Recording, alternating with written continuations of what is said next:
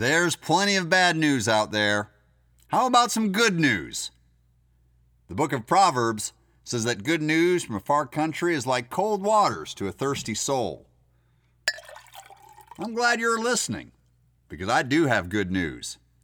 It's from a far country, so get out a tall glass.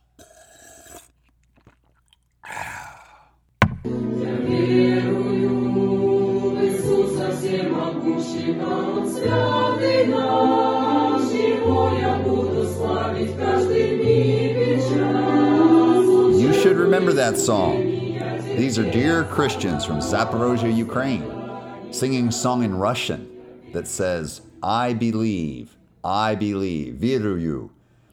It's the theme music for a Ukrainian update here in the middle of the month. As I also hope you haven't forgotten that there is a military conflict going on in Ukraine, uh, a war. And today's episode is titled 12 Snapshots in Ukraine. Now you'll notice I didn't say 12 from Ukraine. If I had used the preposition from, I would be talking about news items. And though this podcast is about news from a far country, I'm not just going to tell you about 12 news items, I'm actually going to give you living snapshots about 12 national preachers, godly men from Ukraine, and how they have been serving our Lord in the last seven weeks of chaos, disarray, and destruction in their country. Luke 6 records that when it was day, after praying all night, Jesus called unto him his disciples. And of them he chose twelve, whom he also named apostles. Later, we read in Acts 1 that Jesus said, Ye shall receive power. After that, the Holy Spirit has come upon you, and ye shall be witnesses unto me, both in Jerusalem and in all Judea and in Samaria and unto the uttermost parts of the earth. Ever wonder how those men from Galilee were going to get to the uttermost parts of the earth?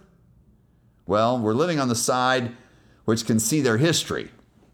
So we know it's a combination of their love for the Lord Jesus and his gospel, as well as the travails of persecution that scattered the Christ followers around the world.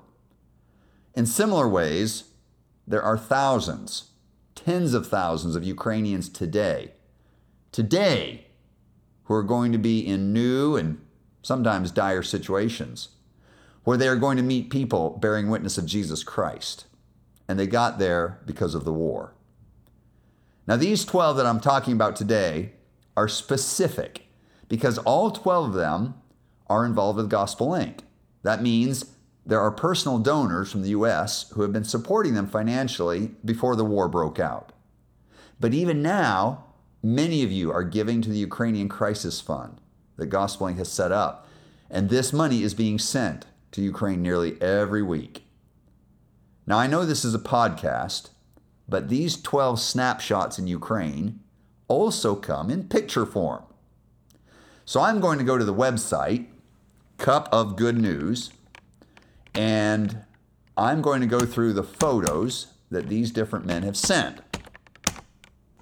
Okay, Cup of Good News.org,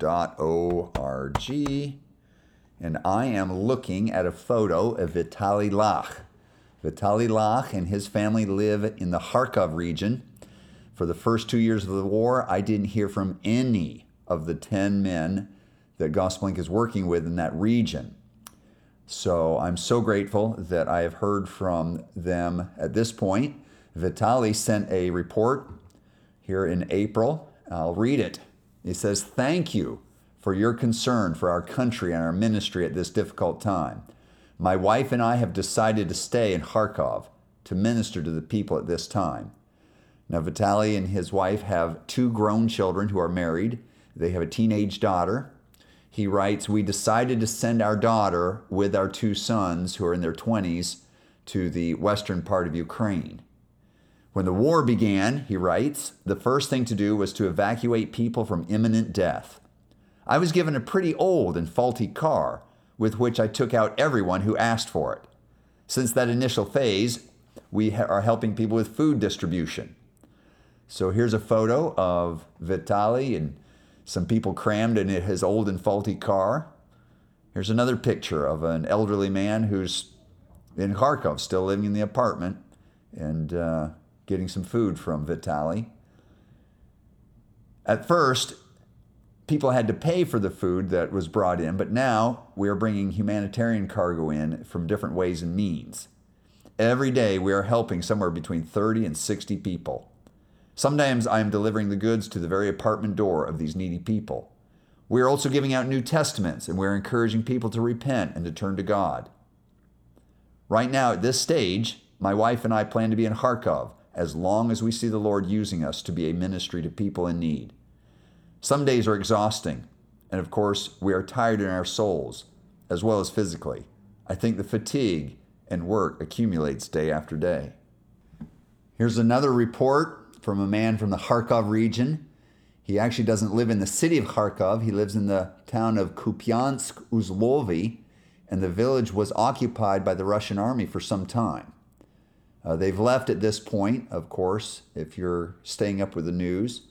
But uh, Valery Kovalenko writes this You may ask how we prepared for the Russian invasion of our territory. On February 19th, in the city of Kupiansk, we held an evangelistic service. We had Christian brothers come from Kharkov and Chugoyev, and we had brothers from our church. We divided into groups and went all over the city handing out New Testaments and inviting people to church and pray to the Lord that He would not allow war. We did not think there would be war, but on February 24th, when they started bombing from aircraft, we realized that this was a war. What happened in the early days is hard to explain. Panic and fear prevented many people who do not know our God from doing the right thing. My wife and I were at our home. First, we made a very practical move. We collected our necessary things, our documents near to us, and as we heard bombing, we knelt down and prayed to the Lord Jesus Christ. The Lord preserved our home. Pastor Kovalenko goes on to explain how he also watched his grandchildren evacuate to the west but uh, he and his wife have stayed. He writes on In this difficult time, many people need support, not only physical, but much more spiritual care. When you help unbelievers and then talk about the Lord, they are ready to listen with delight. When you say there is hope, they are encouraged and thankful for support. Many people invited us to come to their homes, and they also invited their neighbors to come and listen. The neighbors come, and for more than two hours, I talk about God. There are those who have already repented and are reading the Bible. One of my own nearby neighbors told me that she used to read the Bible and did not understand. But now I understand everything, she said. I assured her that it is God who reveals His word to her. Pastor Valery goes on with some personal conflicts. He writes One day I came home after a conversation and I opened the Bible and there I read this verse O you who teach and remind of the Lord, do not be silent. It was such a personal verse to me. Therefore, I must say that the Lord's Spirit is sustaining us in the midst of this great grief and suffering. There is joy inside. And I know that it was the Lord who touched my heart and encouraged me. I believe that this war is a test for us believers. When I read in church before the war on the topic, Love Your Enemies, I understood and accepted this command by Jesus. But when I received the news that my second cousin had died because he was blown up by a mine when he was carrying food for people, then there is a conflict in my heart. With my mind, I understand I am to love my enemies, but my heart does not accept this. Evil appears and tempt, attempts me to be bitter. For more than a month now, this bloody war has been going on. Both the news that we see and that which our own eyes sees hardens the heart. I ask the Lord that in that moment when I have to face the enemy, will he give me the strength to do the right thing?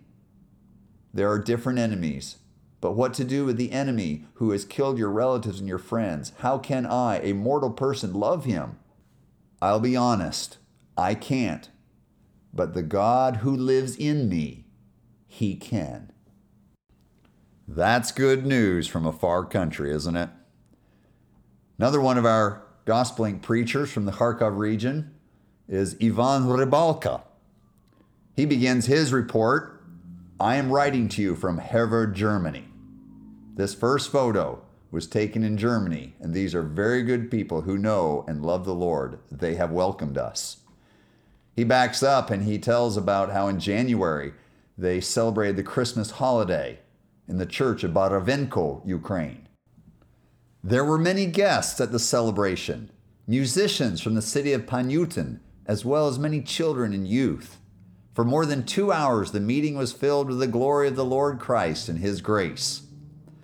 We have been looking forward to being ready for Easter, but war has prevented this. Today, shelling is going on in the city of Baravenkovo. My brethren from there have communicated to me that windows have been broken out of the house of prayer. Many of our brothers and sisters have also evacuated. I'm looking at a photo of Ivan Rybalka preaching the Word of God in Germany. He finished his report saying, Please pray for the clarity of God's will and for the speedy end of the war, because we certainly hope to return to Ukraine. Regards, Ivan. Another man from Kharkov also had to leave. His name is Sergei Takhtaulov. He explains his story. He said, At the time of the invasion, all of our family was staying in, the, in our apartment in Kharkov. My family and I are grateful to everyone who thinks of us and prays. This kind of support is invaluable. Until the very beginning of the war, I did not believe that this would happen. Even early in the morning, when an explosion sounded not far from us, it was hard to believe. In the early days, as Kharkov was being shelled, my wife and I decided to take the two younger children and go to the southeast of Kharkov to a smaller town called Balaklieva. Balaklieva is about 40 miles away from Kharkov city. The very next day after we left Kharkov, several bombs were dropped on the city and many of the apartment buildings were left without windows. The damage was severe. Then the equipment of the Russian Federation drove into parts of the city. The Russian military also came and attacked Balaklieva. The Ukrainian artillery was firing only 15 miles from where we were, and there were battles. Then in the evening, an airstrike was carried out on our village. The plane launched two rockets that rustled right over our house, and explosions were not far away. At that moment, the children and I clung to the floor and prayed to God. It was scary, but the Lord had mercy. There were five houses damaged, but there were no casualties. After that, we decided to go to a bomb shelter in the village for the evening. There, we met local people. This opened up the opportunity for a conversation with them about the things of God and the meaning of life and repentance. This conversation lasted more than two hours, and there were about 30 people of all different ages. Airstrikes became more and more frequent in our neighboring villages. One morning, a plane flew over us, and I sensed serious danger. I thought that maybe I need to take my family to the West. You may or may not know Timothy. He is 14 years old, my son. He has diabetes. He needs test strips, insulin, syringes. We have had some in supply, but of course we are using it up, and the money is running out. And of course the front is approaching us. It seemed that we should leave. One evening, when I phoned my daughter Veronica back in Kharkov, while we were on the phone, there was a rocket attack in their area. Our three children that were there and four of their neighbors lay in the corridor of their apartment and they shuddered together with the explosions. While on the phone, a thought came to me read Psalm 91. So I asked my daughter to turn on the speakerphone and I began to read loudly. He that trusteth in the Lord Most High shall dwell in the shadow of the Almighty. I suggested after reading that that we pray the Lord's Prayer together. All of us prayed in unison. The children later said that the explosion soon stopped around them and they were actually able to get some sleep that night. Praise the Lord. But we realized how dangerous it was to stay because our area was shelled every day. So we decided that we should leave Kharkov for the west. And so it happened. He goes on to tell how difficult the journey was he doesn't have relatives in Western Ukraine. He doesn't know anyone in countries of proximity to Ukraine. So he said we traveled from Lozova to Lviv, from Lviv to Przemysl, from Przemysl to Krakow, finally from Krakow to Saragossa, which is Spain. When we were driving to Lvov, I talked with a woman and her son about spiritual things. In Przemysl, we were sheltered at a Polish church, and there were five non Christians from Ukraine with their sons. In the evening, I talked to them about God and what was happening. We prayed with them together. We also gave them New Testaments if they asked for them or if they wanted them. Sergei concludes his letter by saying, During this time, there were many revelations from God. Sergei Takhtaulov wrote how much the scriptures have meant to him this month. He quoted in his report from Psalm 32 I will instruct thee and teach thee in the way which thou shalt go. I will guide thee with mine eye. He didn't just preach that this last month, he saw it demonstrated. Obviously, not all the preachers in Ukraine have left the country. If you remember Igor Sielenko, that I talked about last month, he was the one who the Russian army stole his car the day after he escaped. He has sent a report to his sponsor. He wrote, Thank you for your prayers and care. My wife and daughter and I are currently living in the Vinnytsia region in the village of Barivka. We know a Christian brother who encouraged us to come here to Barivka. There is a church there of 30 members in which there is no pastor, and the ministry is simply led by a brother who serves as a deacon and only reads the Word of God but does not preach or teach. Before, there was a brother who led a Bible study, but he died of coronavirus. Thus, I am now leading a Bible study, preaching, and teaching the gospel. There are several non Christian women who are here whose husbands have been taken away to the fight. We are sharing with them. We pray for them, and they are attending church for the comfort and fellowship. The church members have received us well, and they have provided us with housing. And then there's some of our gospeling preachers who evacuated to the West, but then have come back after dropping off relatives or church members. I'm looking at a photo again from Stepan Vasilyevich Bokach. And in his letter, he writes, We are helping people with accommodation, mainly those who travel through here in transit. There are a lot, hundreds of people who are coming through Kryvyi Rog. They settle for a long time because they have to register at the Refugee Assistance Center. And there are Christian brothers and churches here organized to help people. We are treating them with tea, coffee, sandwiches throughout the day. One of the photos I'm looking at are some of these refugees getting tea in the tent that Stepan Vasilyevich has set up. But most importantly, he writes, people are open to the gospel. We get to know each other in personal conversations. We are helping buy food, baby food, diapers. Sometimes, if necessary, we find housing for them. We are also giving contacts of churches in the western part of Ukraine. We are also helping family members who have already moved through from Kherson or Mariupol. We are helping them find other cities and villages to go to. We're helping with food. And of course, we're helping them find hope in the Lord. For example, in one place, there's 80 people. 46 of them are children. They've all come from evacuated villages in the Kherson region, and they're living in these boarding schools and dormitories. Our churches have organized to visit them.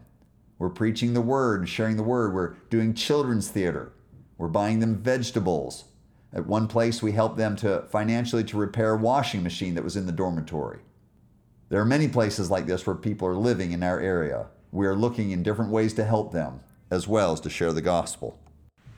So that brings us to snapshot number seven Sergei Chernetsky. I know him pretty well. I've done youth outreach with him when I've been to Ukraine. He writes In ministry, we are much involved. We have poured finances into the refugee situation. I have even erected billboards, which I'm sure are read by many, and we hope to point them to the Lord. I'm looking at a photo of one of those billboards. It's from Psalm 49, which would be Psalm 50 in English. And it says, Call unto me in the day of trouble. I will deliver and glorify myself. Sergei goes on I am praying with many who are Christians but find themselves displaced. Some scriptures that have been so powerful for us are Psalm 91, stories of King Jehoshaphat, King Hezekiah, and how the Lord delivered them. I have visited many smaller churches in the region, and of course, the needs are everywhere. We're distributing food to the poor and also to many gypsy people. Thank you for your prayers and your support. God bless you. Sergey. Now, here's a gospel link preacher, which I do not have a photo of, which is a little too bad, but I wanted to include him in the snapshots because he is actively going back and forth in the areas around Zaporozhye. He's helping with refugees. He is bringing food things to people, like, like many of the pastors and the church people who are still there. But significantly, he is taking New Testaments when he goes through the Russian military checkpoints and witnessing to the Russian soldiers, giving them New Testaments if they're willing to take them. You won't see that in the news but that is refreshing and encouraging because most of these boys don't want to be in the war either. But uh, a Ukrainian pastor is offering them the word of life. Nikolai Jolman lives in the eastern part of Ukraine. He wrote a report that said the war was really a surprise for us, and many people were confused and shocked. On the very first day that the war broke out, people who were living near the house of prayer called me and they said I needed to come. When I got there, several families with children were standing there outside the house of prayer. These were all non Christians, but they were looking for shelter because they were afraid that the city was going to be bombed. We talked with them. I prayed to them. I asked the Lord more than once for their protection and that they might be able to find peace in their hearts. Of the five families that were gathered there, four returned back to their apartments, feeling real peace in their souls. One woman with three children stayed at the house of prayer until the next morning, and then she left for the west in Ukraine. This was the very first day of the war, and I remembered the prayer that I had prayed not long ago. We had asked the Lord to send people to us or to bring us to them that needed to hear. Obviously, we have begun to receive humanitarian aid. We begin to distribute to people. But even before that, we were conveying the gospel and talking to them. We have continued to hold church services despite the military activity around us. And we have seen about 40 people come to church. 30 of these have repented and received Christ as their Savior. Throughout the week, people come and knock on our door they want counseling, they want advice. Sometimes they come in fours, threes, twos, fives. But I sit with them and express the gospel to them and tell them who the Lord is so that they can know how to be saved. I'm looking at two photos that Nikolai took. Probably his wife took because Nikolai is with, like he said, a threesome and a foursome, sharing the gospel with them in the midst of this ordeal. It's so interesting how people are. There in Nikolai's village, the people have gathered around the house of prayer, hoping for safety. Alexander Chub, he told a little different story. He told about the early days of the war, actually, the very first two. Uh, he said, There was a lot of anxiety, and so people would come and stay in the basement of our house I'm looking at the photo again at uh, online on the website, and it isn't much of a basement, quite honestly. uh, but uh, he writes, My basement is not equipped for a bomb shelter. It's just a semi basement room with water pipes and central heating pipes. During my stay, both times, I preached to about 30 people who were gathered there. They were divided into two groups. Some were very gr- aggressive, saying, where is God's love and mercy when He allows this war? They even threatened me and demanded that I shut up in his own basement. Others, on the other hand, were crying and telling me to continue and asking me to pray for them the whole time that we were sitting there. Alexander said that the stay in the basement was not very pleasant, so they didn't do it more than a couple times. He did write that cruise missiles fly over our town on the way to Dnipro and Novomoskovsk. I have seen them in person three times. They fly very low, usually only about 150 feet above our heads. I'm looking at a picture of Alexander's wife. From the first days of the war, he says, my wife Irina has been working as a volunteer seamstress. She and four other women are sewing body armor for our soldiers. They work seven days a week from morning to evening. This work makes them tired. Their legs, their backs hurt, and their eyesight has worsened. But they have a cause. Now, I know that I've read a lot of reports, and we've covered a lot of ground here in Ukraine, from Zaporozhye to Kharkov, Germany, Spain, Uzhgorod, and more besides. And you've heard 10 names already, but I'm telling you, it will be easier to keep these Ukrainian preachers straight if you actually go see their pictures. We always hear how faces are easier to remember than names, so I've posted 11 out of 12 of these snapshots on cupofgoodnews.org. That's cupofgoodnews.org. I really wanted to post a couple videos that Vadim Khobas sent me through WhatsApp. He lives in the most farthest west city of Ukraine, but he sent me videos of bombed out bridges and demolished buildings as he was driving food supplies and clothing into Irpin. I would have to link those videos to YouTube, which makes me a little uncomfortable seeing the conflict is still ongoing. And I just really don't want to risk Vadim's ministry as he is trucking every week across the country somewhere. So if you want to see those videos he sent, you'll have to email and request those. They're worth it. I will finish with audio from our 12th snapshot in Ukraine. Vadim Bidikov. Ukraine will celebrate Resurrection Sunday this weekend, and despite being in the thick of evacuations and rockets overhead, Vadim has this to say to us. Dear Church, I would like to greet you in the name of our risen Lord Jesus Christ. Thank you for your prayers. Thank you for being with us. You lifted our burden, and we were together in our trials. Thank you for your support. And our ministry to refugees continue. We give them shelter, food, we evacuate them, and we pray that God brings His peace to our land. Please continue to intercede for us. And recently I was thinking about these words from Scripture, 2 Samuel 24:16, when God relented from his judgment upon Jerusalem, and he said to the angel that was killing the people, That's enough, stop now. I pray with the same words that God would relent it from his judgment upon Ukraine. We pray that Jesus, who is Prince of Peace, will proclaim his peace upon the nations.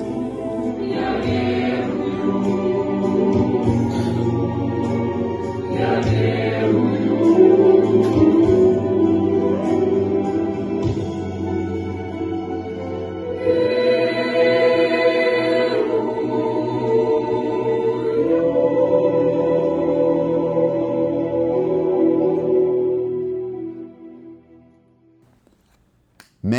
have given, many of you are praying. If you're like me, there's times where we cry as well. This is all part of being in ministry and part of being on a cursed and fallen planet. But I praise God that there's salt and light out there.